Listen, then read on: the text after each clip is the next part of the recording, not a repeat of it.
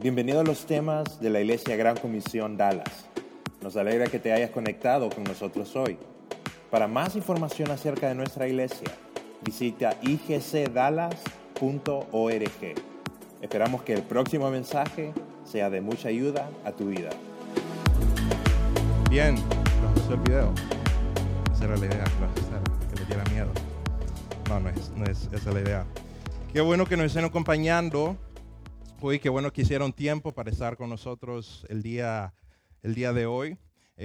Muy emocionados porque el fin de semana pasado, el domingo pasado, iniciamos una nueva serie. Y la nueva serie se llama Un Minuto Después de la Muerte. Un Minuto Después de la Muerte.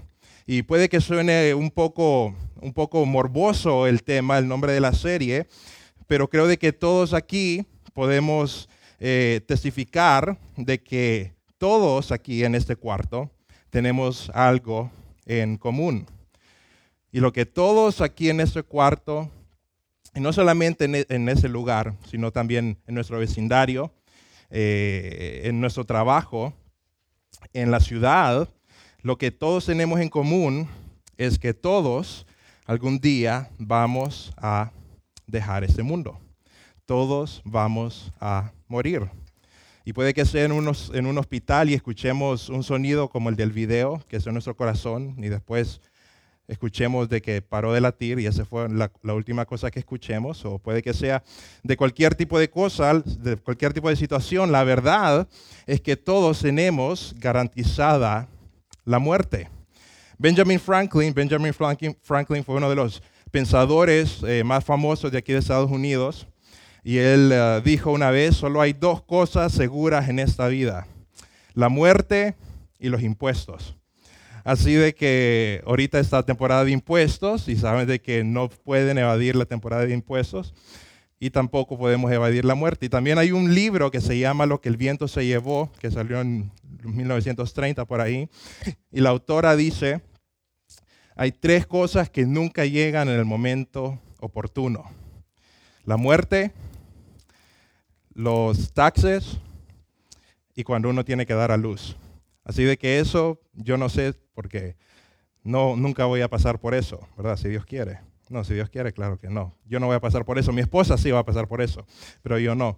Pero esa es la realidad. Todos tenemos que estar conscientes que esa es la realidad. Y el domingo pasado, Edgardo nos estuvo hablando un poco acerca de esa realidad.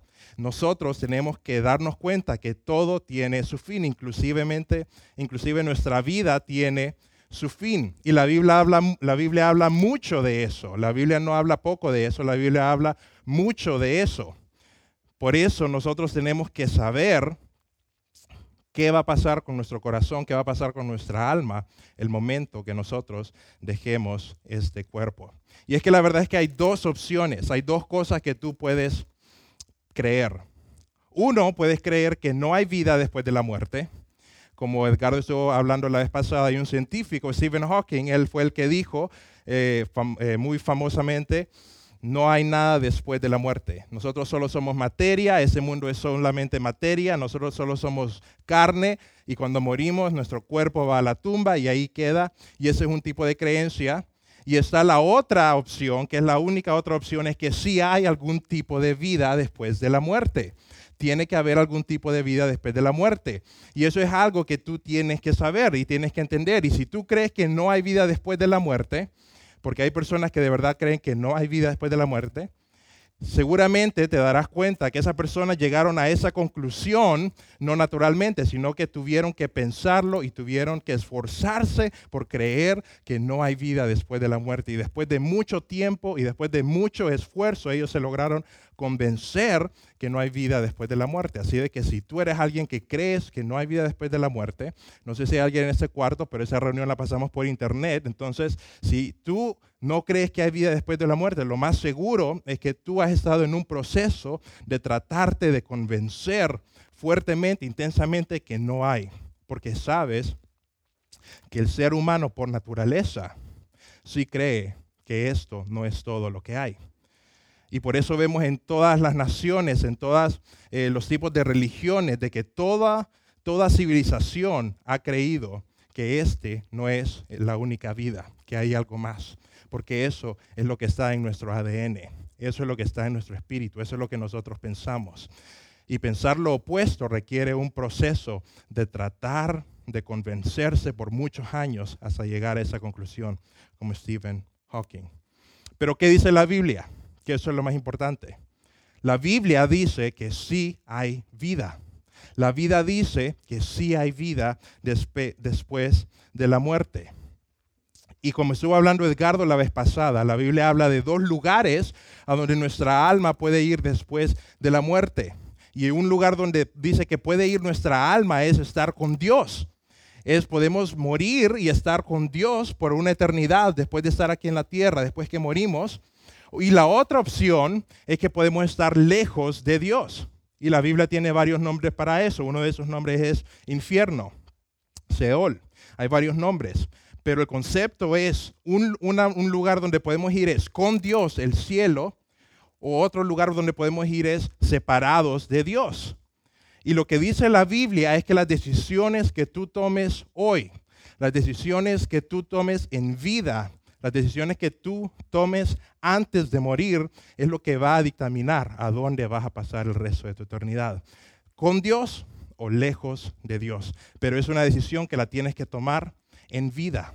Y como estuvimos viendo una de las parábolas que contó Jesús, de un hombre rico y un hombre pobre que murieron, y Jesús hace este simbolismo de historia, porque el hombre pobre dice, yo quiero regresar a la tierra, yo quiero decirle a mi familia de que sí es verdad, de que sí hay un lugar de tormento, y la historia dice que no puede regresar, que no puede hablar con sus familiares. Una vez que tú mueres, tú no puedes volver a reconsiderar tu decisión. Por eso es importante que tú tomes esa decisión el día de hoy. Y no sé si tú te has dado cuenta, pero yo cuando miro a mi vida, yo me doy cuenta que mi vida es una secuencia de pequeñas decisiones que tienen una gran repercusión. Inclusive yo me puse a pensar, la única razón por la que yo estoy aquí parado es por un tipo de decisiones que yo tomé en algún punto que eventualmente me llevaron a estar en este lugar. Por ejemplo, yo me acuerdo cuando yo estaba en la universidad, yo no conocía a mi esposa, la conocí en la universidad, y me acuerdo que el primer año de universidad yo estaba sentado en un comedor y estaba sentado solo, porque no tenía amigos, pero estaba sentado solo, y llegó una persona, una muchacha, y se sentó y me dice, ¿me puedo sentar aquí? Entonces yo le dije, ok, entonces ella se sentó. Y después al siguiente día, que salí de mi clase, me fui de nuevo al comedor y después como que teníamos el mismo horario, ella me volvió a preguntar, hola, ¿te acuerdas de mí? Yo le dije, sí, sentate, ¿verdad? Entonces ella se sentó. Ella no es Celina, era otra persona, era una muchacha media rara ahí, porque quién se iba a sentar conmigo, ¿verdad? Pero entonces viene la muchacha y se sentó conmigo, entonces eso fue el segundo día. Ok, bueno, ya tengo una amiga, ¿verdad? Porque era como mi primera semana. Después, el tercer día, yo dije, voy a ir, tengo hambre, voy a ir a comer después de mi clase. Pero yo pensé, regreso porque yo sé si regreso al mismo comedor me voy a encontrar con ella, o mejor me voy a otro comedor y como otra cosa, porque también ya estaba cansado de comer la misma comida, entonces voy a cambiar. Entonces me acuerdo que me fui al otro comedor y uno entraba al comedor metiendo su tarjeta de identificación y cuando le iba a meter dije, no, es que voy a estar solo, y me regresé. Y me fui de nuevo al otro comedor. Y después me la encontré a ella. Pero ella me dijo, hey, fíjate de que conocí un grupo de amigas y te querés sentar con otro grupo para que no solo seamos nosotros dos. Entonces yo le dije, bueno, vaya pues. Entonces ella me llevó donde un grupo de amigas y me terminé sentando al lado de mi esposa esa ocasión. Y después obviamente ella me vio y yo le hice ojitos y ella se enamoró en ese instante. Y después yo le canté la canción de Aladdin, A Whole New World, y todo eso. No, la verdad no, me tomó 2 años para que aceptara salir conmigo. Pero yo me pongo a pensar, la única razón por la que yo conozco a mi esposa es porque en algún momento yo tomé una decisión de cambiar mi rumbo y regresar. Y yo no sabía por qué, ¿verdad? Yo solo dije, yo no quiero comer eso, sino que no tengo razón para hacerlo, pero simplemente tomé esa decisión.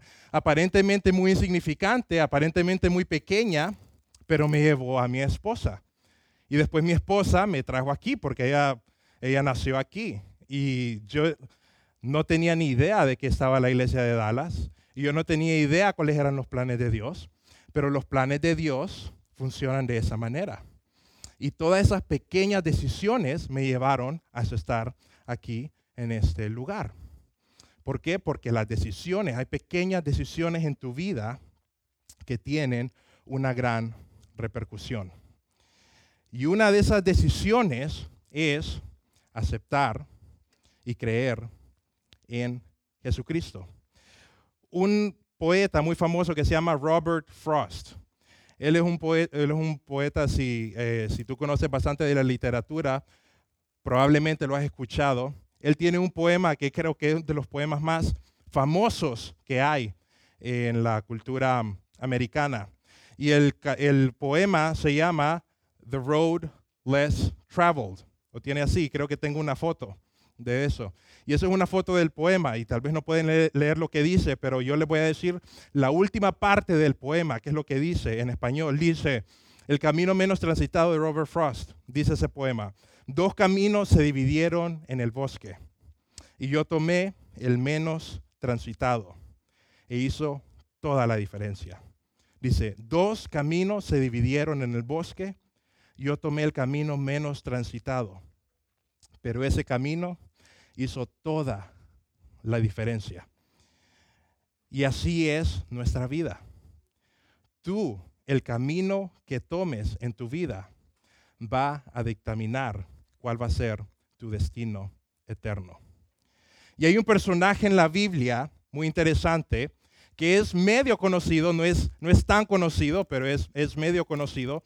Es un personaje de que él llega en un momento que va en su vida, y así como yo iba aquel día a comer a un lugar donde usualmente no iba y de decidir regresarme, algo me encontré, algo pasó, los planes de Dios, pero ese personaje de la Biblia se encuentra a Jesús en un punto de su vida. Va caminando en su vida y se encuentra a Jesús. Y después Jesús, después de ese encuentro, él termina tomando un camino que le termina cambiando no solamente su vida, sino que le termina cambiando su destino eterno. Y ese personaje se llama Nicodemo, y está en Juan capítulo 3. Así que si tienen sus Biblias, pueden seguir, o si no también lo tenemos aquí.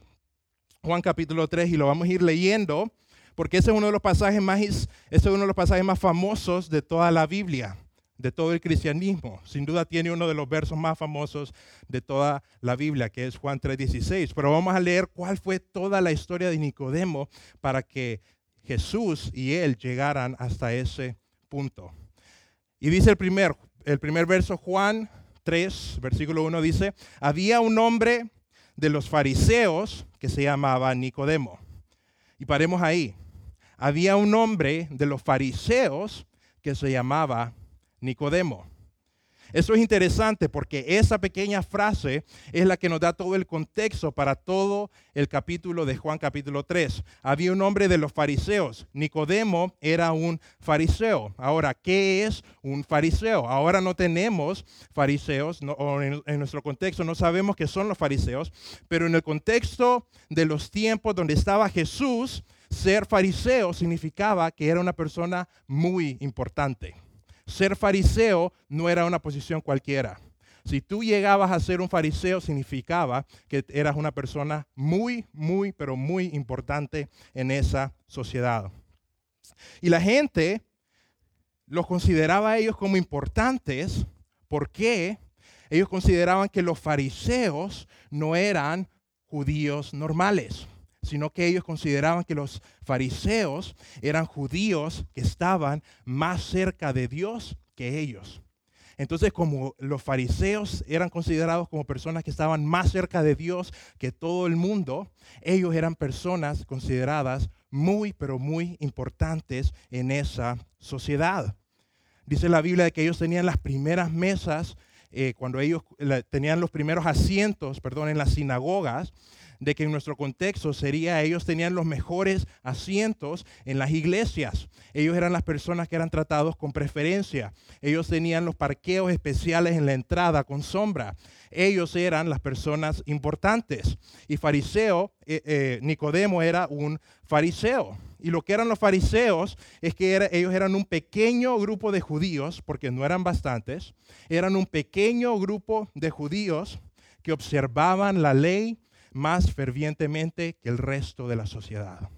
Entonces el resto de la sociedad judía observaban la ley que Dios les había dado en el Antiguo Testamento, pero los fariseos eran las personas que observaban esa ley más fervientemente que todos. Porque esa es la situación. Habían cerca de 613 leyes que Dios les había dejado.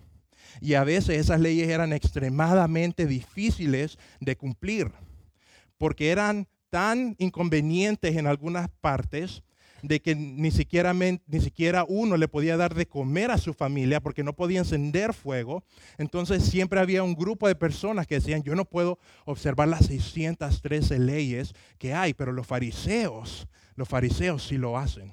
Los fariseos observan fervientemente todos los mandamientos, todas las leyes que hay en el Antiguo Testamento. Y ellos eran extremadamente metódicos en lo que eran las leyes de purificación. Entonces, como ellos eran personas que observaban las leyes de purificación muy bien, ellos eran personas que no solamente eran consideradas muy importantes, sino que eran personas que eran consideradas más limpias que el resto de la población. Y Nicodemo era una de esas personas importantes. Ser fariseo era algo muy, pero muy difícil. Era algo que no todo mundo podía hacer, porque uno tenía que obedecer los mandamientos al pie de la letra sin fallar, y uno tenía que tener un récord excepcional. Uno tenía que tener un historial limpio y tener una buena historia.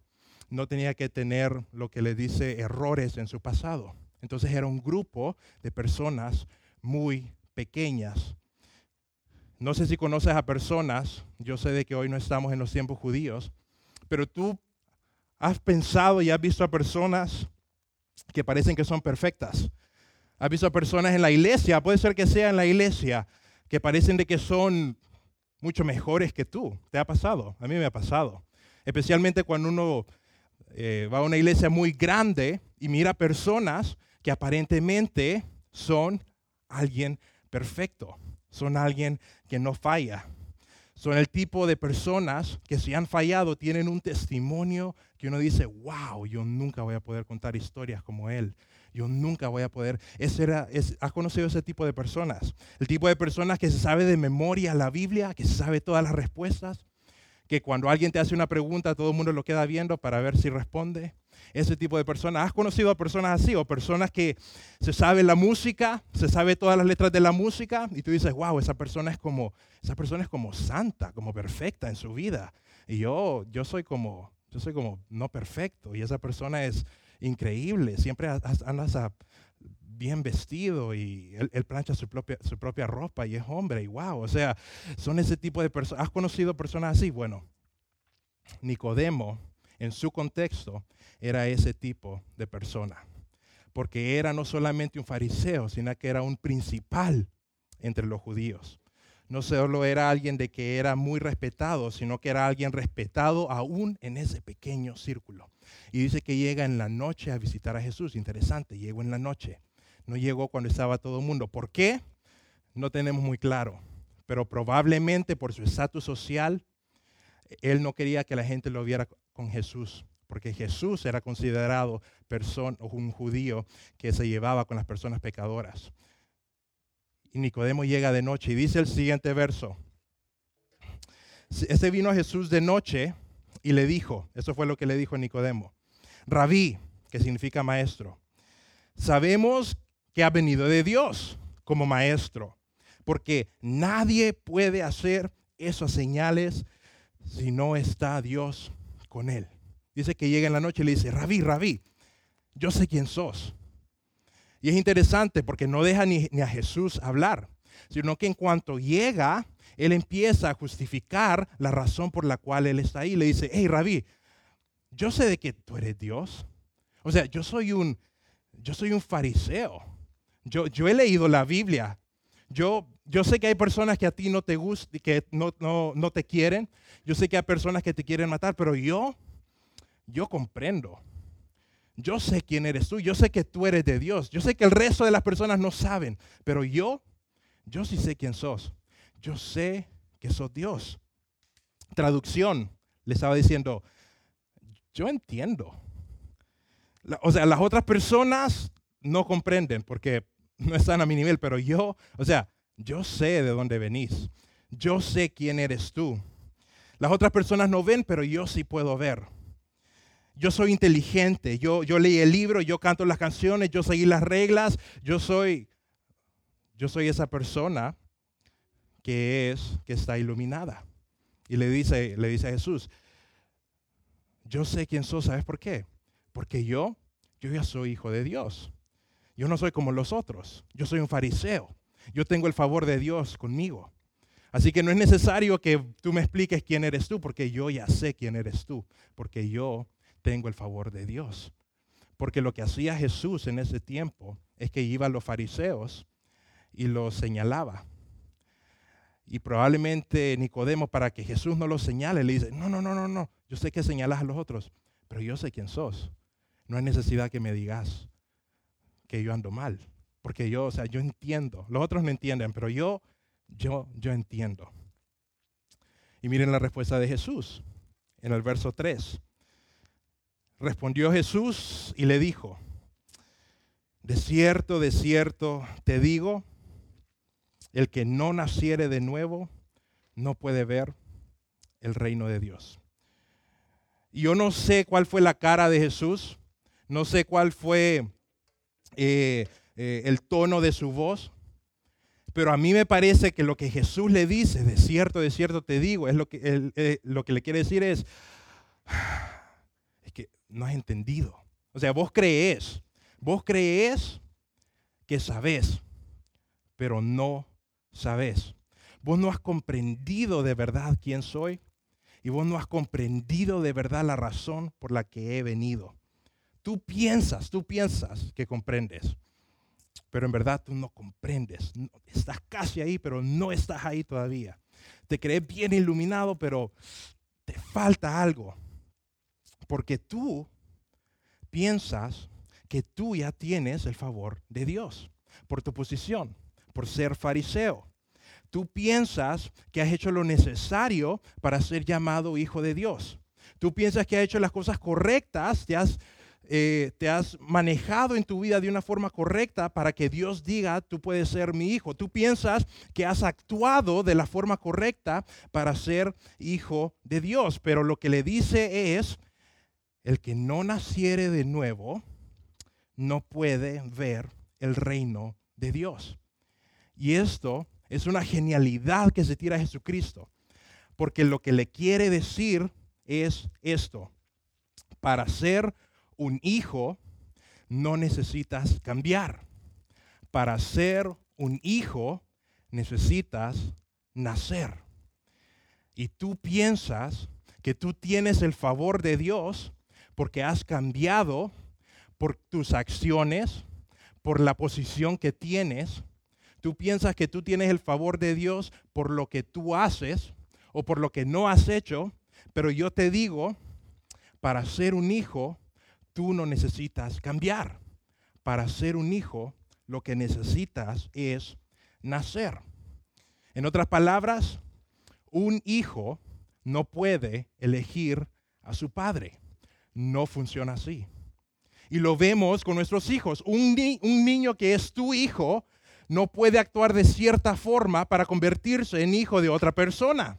No importa qué haga tu hijo, no importa a quién trate de impresionar, él siempre va a ser tu hijo, porque lo que hace a tu hijo o tu hija tuyo es que nacieron y tú eres el padre.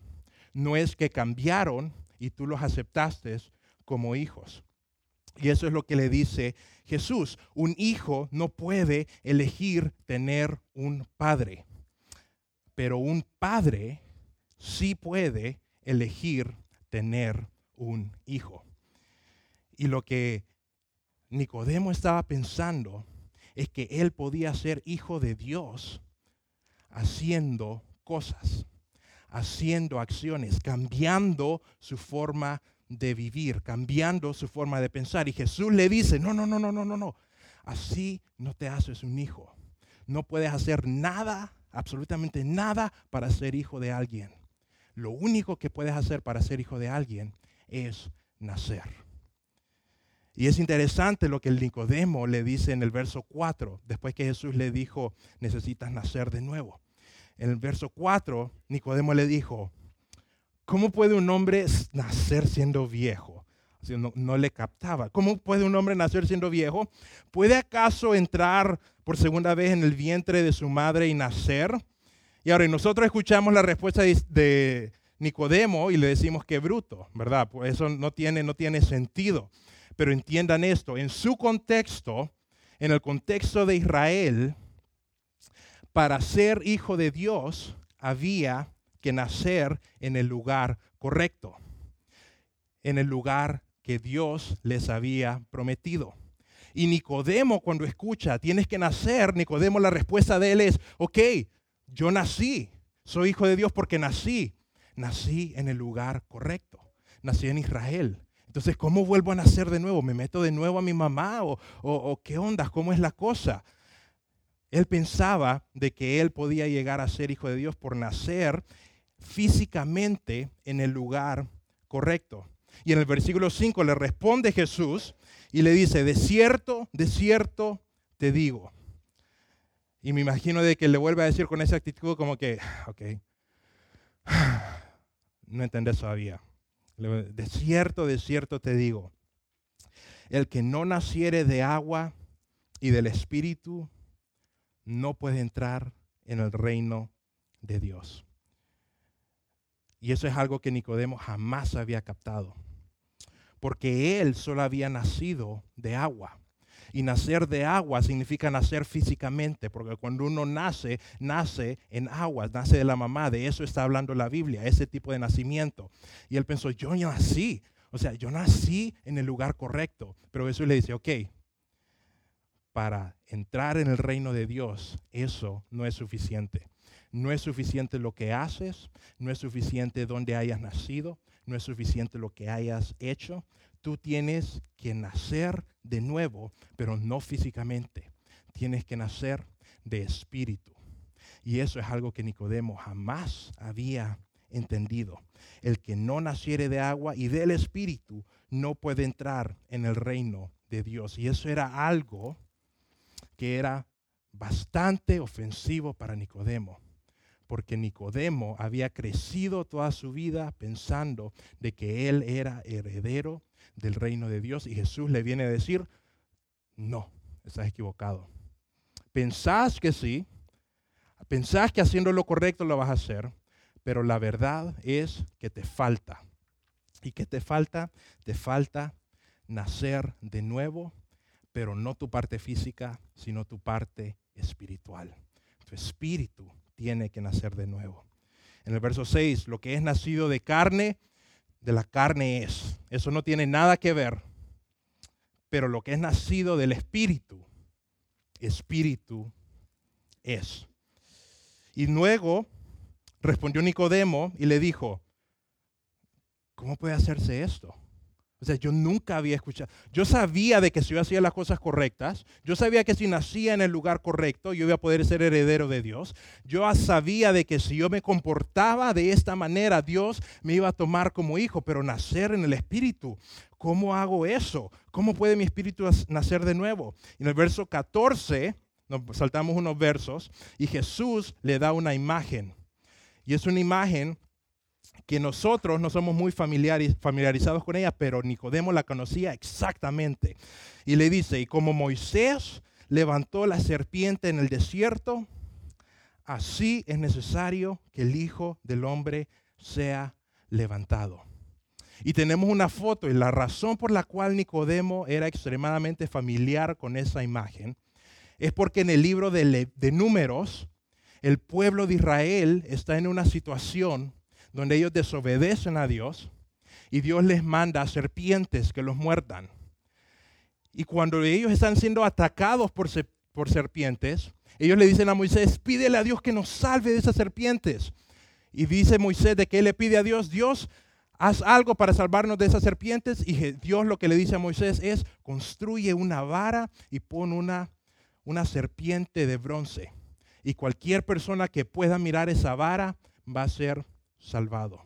Y Jesús, cuando le dice esa es una historia de que los judíos, principalmente Nicodemo, que se sabía el Antiguo Testamento desde principio a fin, se la sabía muy bien. Y le dijo, ¿cómo puedo yo ser nacido de espíritu? Y le dice Jesucristo a él, tú ves de que, tú te acuerdas la historia cuando todos miraban a la vara, miraban a la serpiente y eran salvados. Y Nicodemo dice, sí, yo me acuerdo. Y le dice Jesús, yo un día voy a estar en un madero. Y todo el que me mire a mí y me tome como Salvador y me tome como Señor va a poder ser salvo. Y dice en el verso 15, seguimos en Juan, y dice para que todo aquel, después de darle esa imagen, para que todo aquel que en él cree no se pierda, mas tenga vida eterna. Lo que le acaba de decir Jesús a Nicodemo es, tú vas a nacer de nuevo si tú me aceptas a mí como Salvador. ¿Por qué? Porque yo un día, como esa serpiente en el desierto, voy a estar colgado en un madero y todo el que me mire a mí va a poder ser salvo. La salvación va a ser por medio de mí. Y si tú aceptas eso, Dios dice que Él te va a hacer nacer de nuevo. Y lo bonito de eso es que cuando tú nazcas de nuevo, ya puedes ser hijo de Dios. Porque la única manera de hacerse hijo de alguien es nacer de esa persona. Y Jesús le dice, por medio de mí. Y después sigue el verso más famoso de toda la Biblia. Después que le dice eso, Juan 3:16, dice, porque de tal manera amó Dios al mundo. Y esto es algo muy interesante porque según Nicodemo, según la cultura judía, solo los judíos eran los recipientes de la gracia de Dios. Pero aquí lo que Jesús le dice es, no solo eres tú, no solo es tu gente, no solo eres tú que eres limpio, que eres recto, sino que todo el mundo, porque de tal manera amó Dios al mundo, que dio a su Hijo unigénito para que todo aquel que en Él cree no se pierda, mas tenga vida eterna. Y después de este incidente, después que Nicodemo se encuentra con Jesús, lo va a visitar de noche y Jesús le dice, tú tienes que nacer de nuevo. Nos desconectamos de Nicodemo y no sabemos qué es lo que pasa con él. Sabemos que volvió a ser parte de los fariseos, pero vemos que al final, cuando Jesucristo está siendo crucificado, Él vuelve a aparecer. Él vuelve a aparecer cuando Jesucristo es muerto en la cruz. Y está en Juan 19:39, solo lo voy a leer rápido. 3 años después, o no sé cuánto tiempo exactamente, pero alrededor de 3 años después de ese encuentro con Jesús, Nicodemo se vuelve a encontrar con Jesús, pero Jesús se encuentra en una cruz. Y Nicodemo me imagino que se acuerda y dijo, Él me dijo de esto. Dice Juan 19:39, también Nicodemo, el que antes había visitado a Jesús de noche, vino trayendo un compuesto de mirra y de aloes como 100 libras. Él trajo regalos para el cuerpo de Jesucristo después de ese primer encuentro.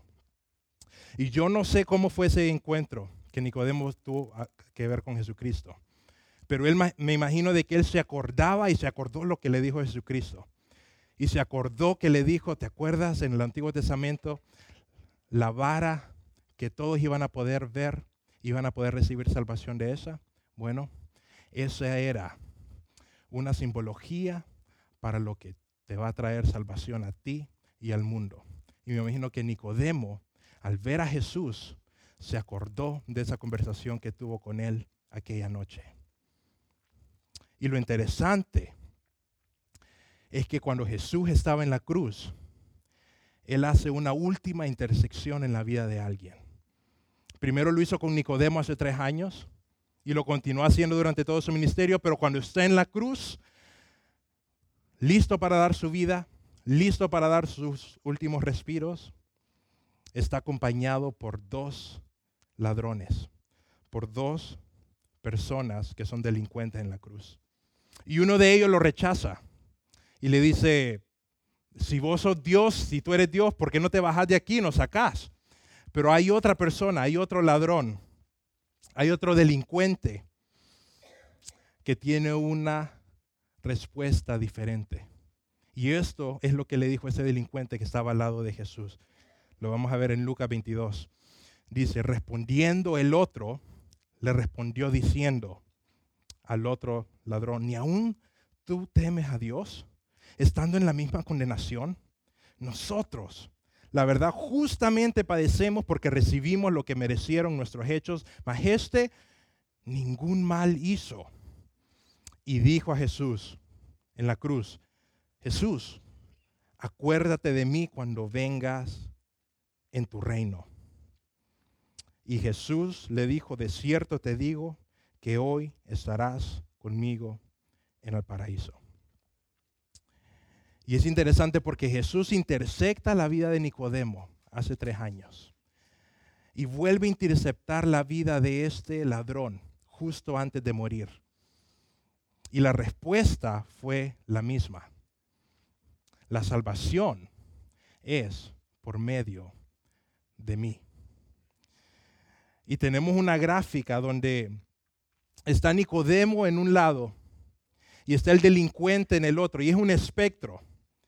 Y Nicodemo representa a esa persona de que ha sido perfecta, esa persona que ha hecho todas las cosas correctas, esa persona de que al parecer ha hecho todas las obras, que al parecer debería de tener el favor de Dios. Y al otro lado tenemos el delincuente.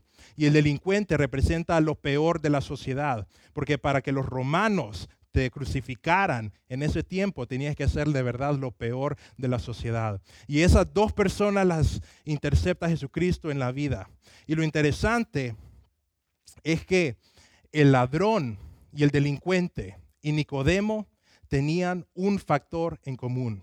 Completamente diferentes, completamente en lados diferentes del espectro, pero ellos 2 tenían una cosa en común, y la cosa en común era que Jesús era su salvación. Y lo que le estaba diciendo, lo que estaba comunicando Dios es, no importa si tú crees de que tienes, de que eres una buena persona, no importa si tú crees que te mereces algo, no importa tampoco si tú eres una persona que ha fallado incontable, innumerable de veces. Tú cabes en alguna parte de este espectro. Tal vez eres una mejorcita persona y te vas un poco para acá. Tal vez eres una mala persona, te consideras una mala persona y estás un poco para acá. Pero lo interesante es que los 2 necesitan del sacrificio de Jesucristo para ser salvos. ¿Y qué significa eso para tu vida? Significa que no importa cuán bueno o cuán malo tú seas, Jesucristo tiene el poder de hacerte nacer de nuevo. Ese Jesucristo fue el factor común de esos 2 individuos completamente diferentes en esa sociedad. Hay un verso en Efesios 1:15 que dice, Él nos predestinó para ser adoptados como hijos suyos por medio de Jesucristo, según el buen propósito de su voluntad. Fuimos adoptados. Dice aquí que nosotros fuimos adoptados por medio de Jesucristo. Y algo interesante de la adopción es que al igual que nacer, la persona que es adoptada no toma el primer paso en ser adoptada. La persona, el niño que es agarrado, no toma el primer paso que es agarrado. Y no hay nada que ese niño pueda hacer para tener un papá. El que toma el primer paso siempre es el padre. No importa lo que haga ese niño, nunca va a tener un papá. Pero el que tiene la habilidad de decidir que ese niño va a tener un padre es el padre. No es el niño. O sea, de que no hay nada que ese niño pueda hacer para tener un padre. Y probablemente tú te has sentido lejos de Dios. Probablemente tú te has preguntado, ¿qué tengo que hacer yo para ser hijo de Dios? Y probablemente has estado haciendo como Nicodemo. Has estado tratando de conseguir, has estado tratando de que Dios te acepte como padre por tus obras, por lo que has hecho, por tu comportamiento. Y lo que Dios te quiere decir hoy es que no hay nada que tú puedas hacer para convertirte en hijo. Todo lo tiene que hacer el Padre primeramente. Y dice que Él se acercó a nosotros y dice que nos adoptó por medio de Jesucristo. Significa que nosotros, antes de adoptarnos, teníamos un pecado que Dios, queriendo tenernos, nos dice: yo te puedo agarrar a ti, pero no puedo agarrarte con ese pecado porque yo soy un Dios santo y tú no eres alguien santo. Y yo como Dios santo tengo que tener solo a hijos santos, pero tú no eres santo. Y dice que por medio de Jesucristo, Él quitó ese pecado y lo clavó en una cruz. Y Él dio el primer paso para decirte: ven a mí, acércate a mí. Sé mi hijo. Y esa es la cosa que Dios te quiere decir hoy si tú no lo has aceptado como Salvador.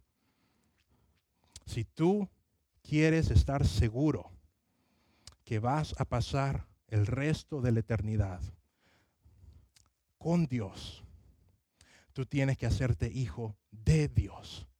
Y para hacerte hijo de Dios, tú necesitas aceptar que Él dio el primer paso para adoptarte y Él dio el primer paso para quitarte el pecado. Y lo único que está pidiendo de ti es preguntarte: ven, ven. Y es probable que no sepas todas las respuestas y digas: yo no sé, no entiendo esto de qué es Dios. No entiendo qué es eso del cristianismo, no entiendo qué es ser hijo de Dios, no sé lo que conlleva, pero es normal porque un hijo muy pocas veces comprende todo lo que hace un padre con amor por él. Pero Dios está diciendo: yo pagué ese precio. Si tú aceptas, así como lo hizo el ladrón en la cruz, que yo morí por ti, yo te agarro como mi hijo. No hay nada que tú podías hacer, pero yo hice lo necesario para poder agarrarte. La única razón por la cual sabemos de Nicodemo y del delincuente es porque Jesús interceptó sus vidas en algún punto. Y si tú estás hoy, yo te quiero decir que hoy Jesús quiere interceptar tu vida. Jesús hoy quiere interceptar tu vida y quiere cambiarte tu destino eterno. Porque el momento más importante de tu vida es el momento que Jesús llega y te invita a seguirlo. ¿Cuál va a ser tu respuesta? ¿Qué vas a decir? Y es interesante porque sabemos que Nicodemo dejó de ser fariseo.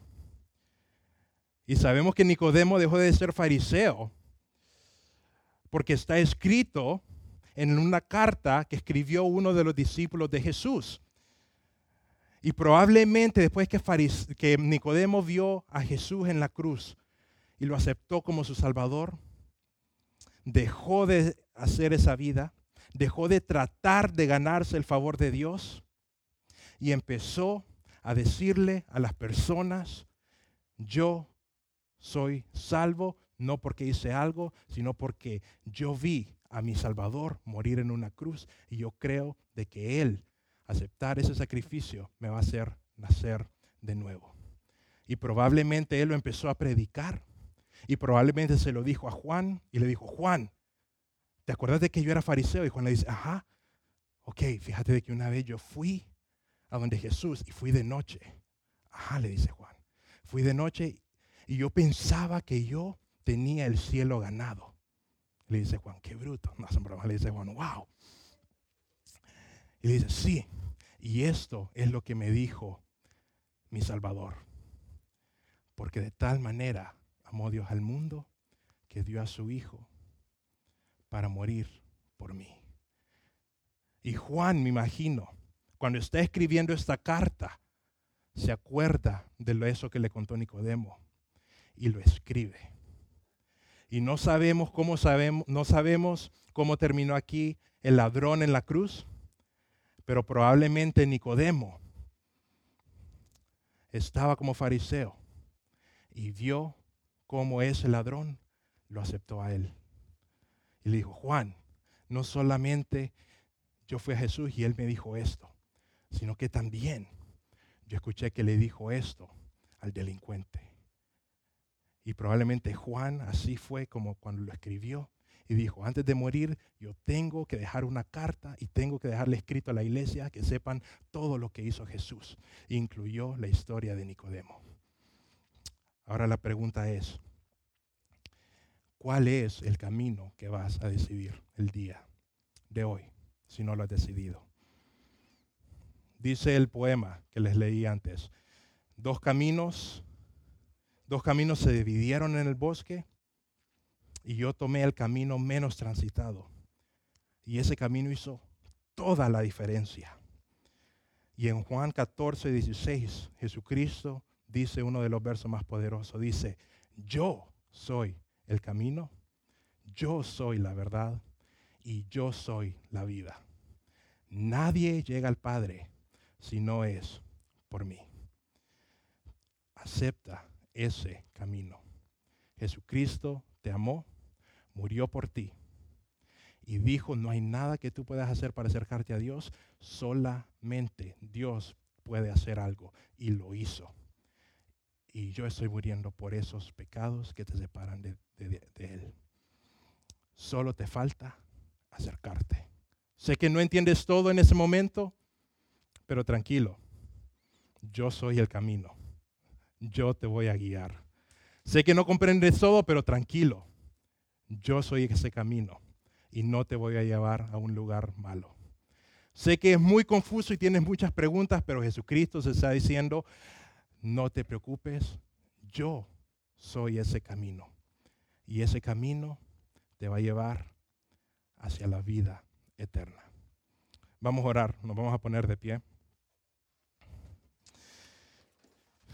Y no sé si alguna vez tú, no sé si nunca le has dicho a Dios, Dios, yo no había comprendido qué es lo que tú hacías, yo no había comprendido por qué habías muerto por mí. Pero hoy yo comprendo, Señor, de que tú lo que estabas haciendo en esa cruz era muriendo por mis pecados, muriendo por mis transgresiones, porque tú me estás extendiendo una invitación hoy.